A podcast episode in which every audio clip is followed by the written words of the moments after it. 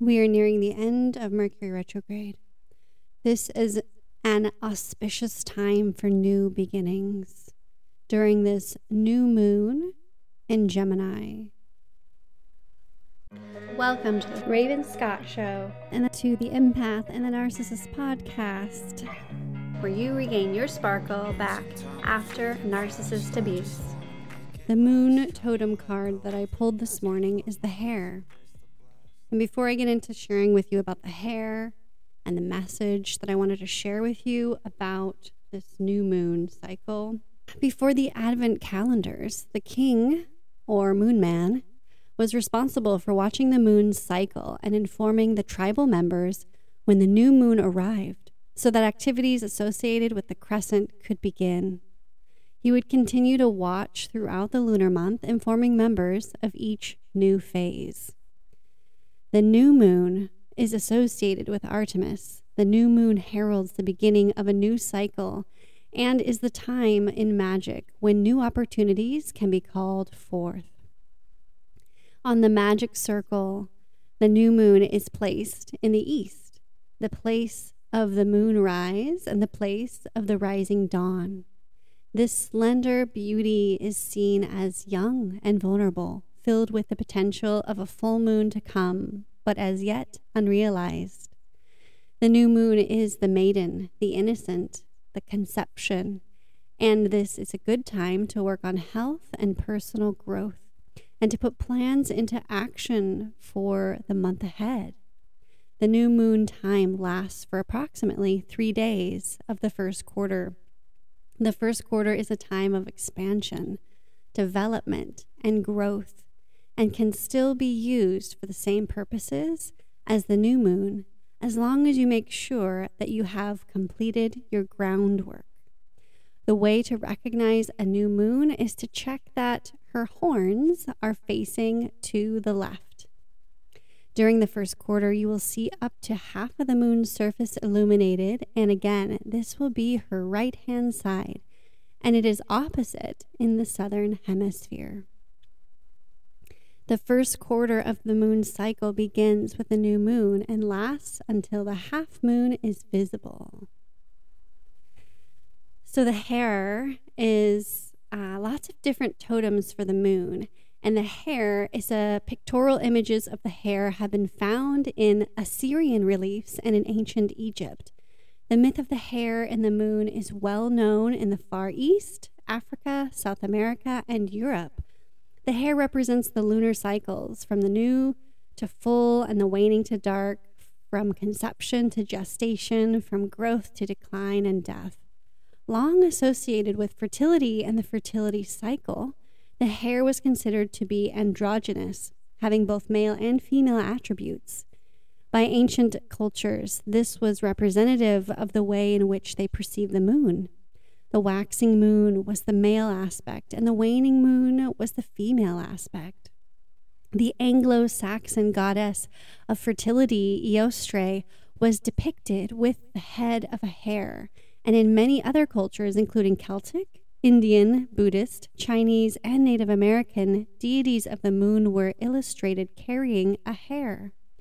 The Native American hero Manabozho, portrayed as a hare, is an important symbol of creation. So when you are seeing them or need assistance, seek the hare medicine when performing fertility rites, prayers, or wishes, when seeking joy and illumination, or when needing quick results. Boy, do we need prayers and wishes for these times.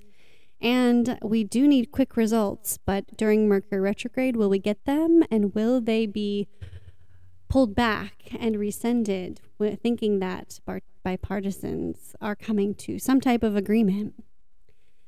So, this is really uh, interesting the hare and the auspicious time for new beginnings, and this being the new cycle in Gemini.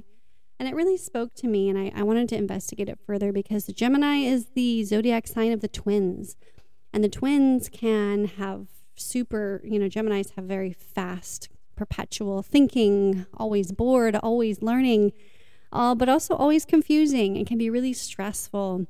So, with this new moon in Gemini, the thing that I pulled out most that I wanted to share with you is to ground yourself, focus on de stressing, and create a altar for yourself to start really tuning into your body and the earth and tuning out not all the time tuning out but for the moment tune out the chaos that's happening in the world because it's going to still be there when we revisit the harsh facts of reality like i had said in the last podcast so it's important to ground yourself and de-stress so that you can then have the power to act and speak of what is necessary. Just like when you're dealing with a narcissist, and this is a systemic narcissism that we're dealing with, is controlling for the sake of controlling and dehumanizing people just to be able to have their ideology correct, to have their control, uh, which is so narcissistic. So, de stress, my loves. Now, during this time, we can do it now, today. Be careful that all the information that you are receiving and believing is based on fact. Again, this is something that's really, really important. And you can fact check what you see on social media, but why go to social media for your news when you can go to the actual source of news and get an app from lots of different beautiful news sources that are neutral? I prefer Yahoo because it actually pulls sources from all. It pulls sources from CNN, it pulls articles from Fox, it pulls articles from everywhere. And those two, right, CNN Fox, are the polarized and they're all there. So you can take a look at it and be like, hmm, this is an interesting article. And um, you can believe or not believe. So this week, Mercury is still retrograde and a trickster until Friday. And it's important that you this week supports revisiting facts, events, and ideas in the regards to the patriarchal system. It doesn't help to believe those who call facts fake news and to gaslight you to continue to have their control and to push their agenda. It also is not helpful for us to bury our head in the sands and to not view the morbid information that may or may not come out once Mercury stations on June 3rd. That may be uncensored or has been censored from us. And to have true transformation and healing, we need to face the morbid reality that the patriarch system is working wonderfully. And that is a bad thing, my loves. That is a bad thing, and we know it as empaths, having suffered from the narcissistic uh, abuse, patriarchy, and so on and so forth. So, wait, wait, there's good news. You have the individual power to make small change, like voting for common sense law supporters, donating to change for good, boycotting certain vendors, etc. Your vote matters. And when enough of us come together and do our one individual part, we all do it collectively and we become a big structure, the people.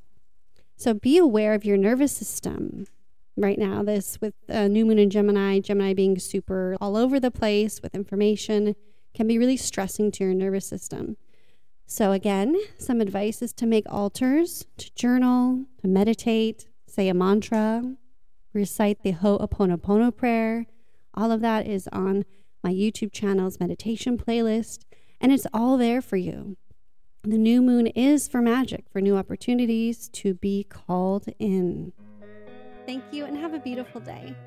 And remember, always keep your unique light shining. Losing time, I'm fading fast. I just wanna make it last. Try to let go of the past. I close my eyes, embrace the blast.